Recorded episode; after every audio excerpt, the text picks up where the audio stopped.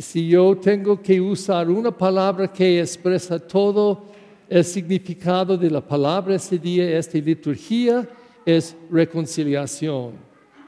Y reconciliación es una cosa tremenda porque es más que simplemente limpiando de pecado o, culpa, es, es retornando dos lados que están en contra y no tiene comunicación, no tienen más conexión. Y reconciliar es traerlos juntos que pueden tener otra vez una unidad. Ah, decimos la reconciliación de la cruz es eso. Jesús estaba ah, matado de todos sus enemigos, él estaba sufriendo bastante en la cruz, muriendo, y él tenía toda razón a odiar él estaba aquí y ellos estaban allá. Y Él reconcilió todo, incluyendo sus enemigos, diciendo las palabras, perdónalos, Padre, no saben qué está haciendo. Entonces es, es como Él está uniendo toda la gente con su brazo en palabra. Y este es un domingo en que pensamos en eso y buscamos si hay una necesidad en nuestras vidas. Y siempre hay alguna necesidad reconciliación, algo con Dios, algo con uno al otro, pero mucha gente por su propio mismo.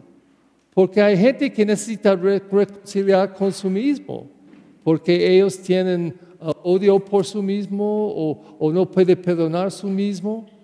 Yo tengo personas que vienen a mí en confesión a veces y, ellos dicen, Padre, quiero confesar, bla, bla, bla. Y este, yo confesé cada año por 40 años. Y yo digo, ¿qué? ¿40 años? ¿Por qué? Y ellos dicen, ay, no sé si Dios puede perdonarme. Y yo digo, oh, entiendo. Su pecado es tan grande, tan importante, que Dios no tiene suficiente poder a perdonarlo. Y ellos dicen, no, Padre, no estoy diciendo eso. Y yo digo, Sí, tú estás diciendo eso. Porque cuando reciben el perdón del Señor, esta reconciliación debe decir simplemente eso, gracias Padre, gracias.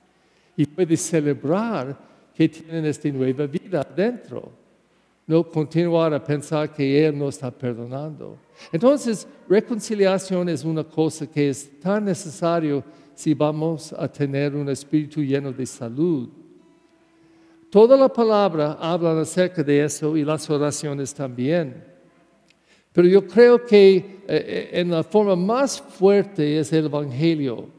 Y tenemos eh, esta situación. Y el contexto es importante también. Porque Jesús estaba hablando con los, ah, los pecadores públicos, ah, la gente mal que estaba pecando, los que estaban colectando las uh, propinas de taxes, propinas, sí. De, impuestos, sí. Y estaba uh, las mujeres que estaban pecando públicamente. Esta gente tenía atracción a Jesús. Y yo creo porque él estaba tan puro, y un, eh, eh, maestro tan excelente que ellos tenían atracción a sus palabras, ellos estaban eh, em, em, em, sintiendo su amor y esta gente, pecadores, estaba viniendo, pero los justificados, los escribas y fariseos estaban murmurando, mira, él está otra vez comiendo con los pecadores. Y Jesús oyó eso. Entonces estaban hablando con ellos, pero él volvió a decir a ellos, yo tengo un parábolo para, ustedes, no a ellos, a ustedes. Y este es el contexto de la historia este día. Y oyó todo, ¿ok? Este hermano ah, más chico, el, chiqueado, ¿ok? Él dijo a su papá que no murió, pero estaba viviendo. Yo quiero un mitad de, todo, mi herencia, yo quiero ahorita. Wow, no era muy educado, yo creo. ¿eh? Entonces su papá, sin un mal palabra, dijo, ok, y dio un mitad de todo, todo su dinero y todo a su hijo. Y él se fue de la casa y perdiendo todo en una mal vida, mala vida. Entonces, después de eso, no era comida o nada. la tierra estaba muy mal y él, él empezó a trabajar por una persona y tenía que dar comida a los cerdos. Jesús, un buen maestro, él está diciendo eso a judíos que nunca tocó o comió uh, cerdos, nunca. Pero este hombre estaba um, dando la comida a los cerdos, diciendo, si yo puedo tener poco de su comida, porque voy a morir. Entonces, una luz aprendió en su cabeza y él dijo, ah, voy a mi papá, porque hay muchos trabajadores que trabajan en la casa de mi papá y tienen un buen lugar a dormir y comida a comer. Entonces él hizo, uh, practicando sus líneas, dijo, hmm, voy a decir a mi papá, papá, yo pequé contra ti y contra el cielo. Yo no puedo decir que yo soy su hijo. Permíteme regresar a la casa como trabajador, por favor, como esclavo. Entonces, él dijo, ah, mi papá va a oír, eso y yo puedo regresar. Entonces fui a la casa. La historia está más bonito. Jesús dijo, su papá vio en una gran distancia a su hijo. Él corrió a su hijo. Él, el papá, corrió a su hijo. Entonces cuando llegó, porque estaba lleno de compasión, su hijo empezó sus líneas. Papá, yo pequé contra Dios y contra ti.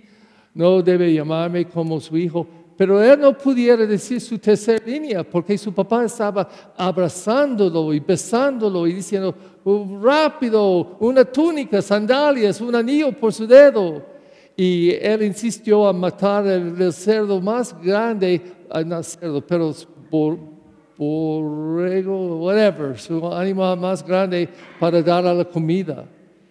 Eh, y, y si la historia terminó aquí, podemos decir, ay, qué bonito, qué bonito esta parábola.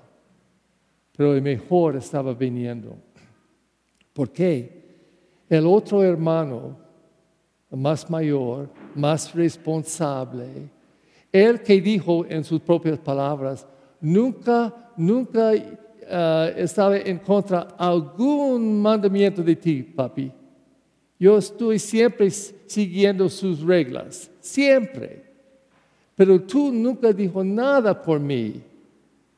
Él aprendió que un party por su hermano, que quitó el dinero y perdió todo, y tú van a tener una fiesta por él. Estaba lleno de resentimiento, lleno de resentimiento. Y su papá simplemente con bastante amor dijo, pero mi hijo, su hermano estaba muerto y regresó a vivir otra vez y estaba perdido y estaba escondido y él regresó a nosotros. Tenemos que celebrar. No. ¿Este hermano entró a la fiesta? No sé. La lectura no dice nada. En mi mente yo creo que no, porque estaba muy enojado. Y, resentimiento es, enojado sentido otra vez, otra vez, otra vez, otra vez, otra vez cuando estaba lleno de resentimiento, estaba visitando su enojado posiblemente cien veces. Está magnificado mucho. Entonces él entró a la fiesta a celebrar a su hermano, mm, no sé. ¿Y qué pasó con los fariseos? Porque Jesús dijo esta historia a ellos, porque ellos estaban justificados, pensando que ellos estaban mejor o más importante que los pecadores. Piense que ellos dijeron, Jesús, gracias por su parábola. Uh, entiendo que nosotros somos, somos como este hermano. No sé, imagino no, porque ellos van a matarlo eventualmente. Entonces, por los que están leyendo la historia, nosotros, ¿dónde estamos en esta historia? Estamos como este chiqueado, quiero las cosas que quiero ahorita, ahorita. Somos como hermanos llenos de resentimiento. Yo conozco muchas personas en la iglesia, sacerdotes, obispos, que hacen la cosa buena, pero por una razón malo. Ellos hacen muchas cosas en la iglesia, pero ellos quieren todo alabarlos. Y cuando ellos no reciben un premio como un título de monseñor o algo, está enojado. Yo hice todo por la iglesia, pero no recibí nada. Bueno, ¿por qué estaban haciendo? ¿Por un título? ¿Por un premio? ¿O simplemente por amor? Simplemente por amor. Entonces, esta parábola, yo creo, es como un espejo fuerte. Está pidiéndonos a buscar adentro. Y probablemente somos todas las personas. Probablemente somos a veces como los escribas, como los pecadores, como el chiquiado, como el lleno de resentimiento, pero también como el papá. Especialmente los padres aquí presentes. Yo imagino muchas veces en su vida con sus hijos, estaba con el papá, con amor, sin condición, ah, siempre dando más. ¿Cuántas veces no, no compró algo que quería tener porque sus hijos necesitaban algo? Entonces yo creo, esta palabra invítanos a considerar la necesidad por reconciliación en nuestras vidas. Y en este domingo, si podemos abrir a eso y si estamos buscando por eso en nuestras vidas, reconciliación con Dios, con uno al otro y con nuestros propios mismos. Yo creo que si estamos haciendo eso, es probablemente que vamos a recibir la promesa de este día, la reconciliación que van a darnos vida más vida. Y esta es la promesa, la oportunidad que tenemos este día. Mañana a las siete de la noche vamos a tener nuestra noche de penitencia y reconciliación con confesiones. A las siete tenemos un servicio bilingüe con el obispo de esta región y casi seis otros sacerdotes conmigo. Y vamos a tener una oración, una lectura de la palabra de Dios y una oportunidad a reflexionar en nuestros corazones en qué parte de mi vida necesito reconciliación con mi Dios y en mi vida. Y ah, vamos a celebrar juntos con la oportunidad por confesiones individuos.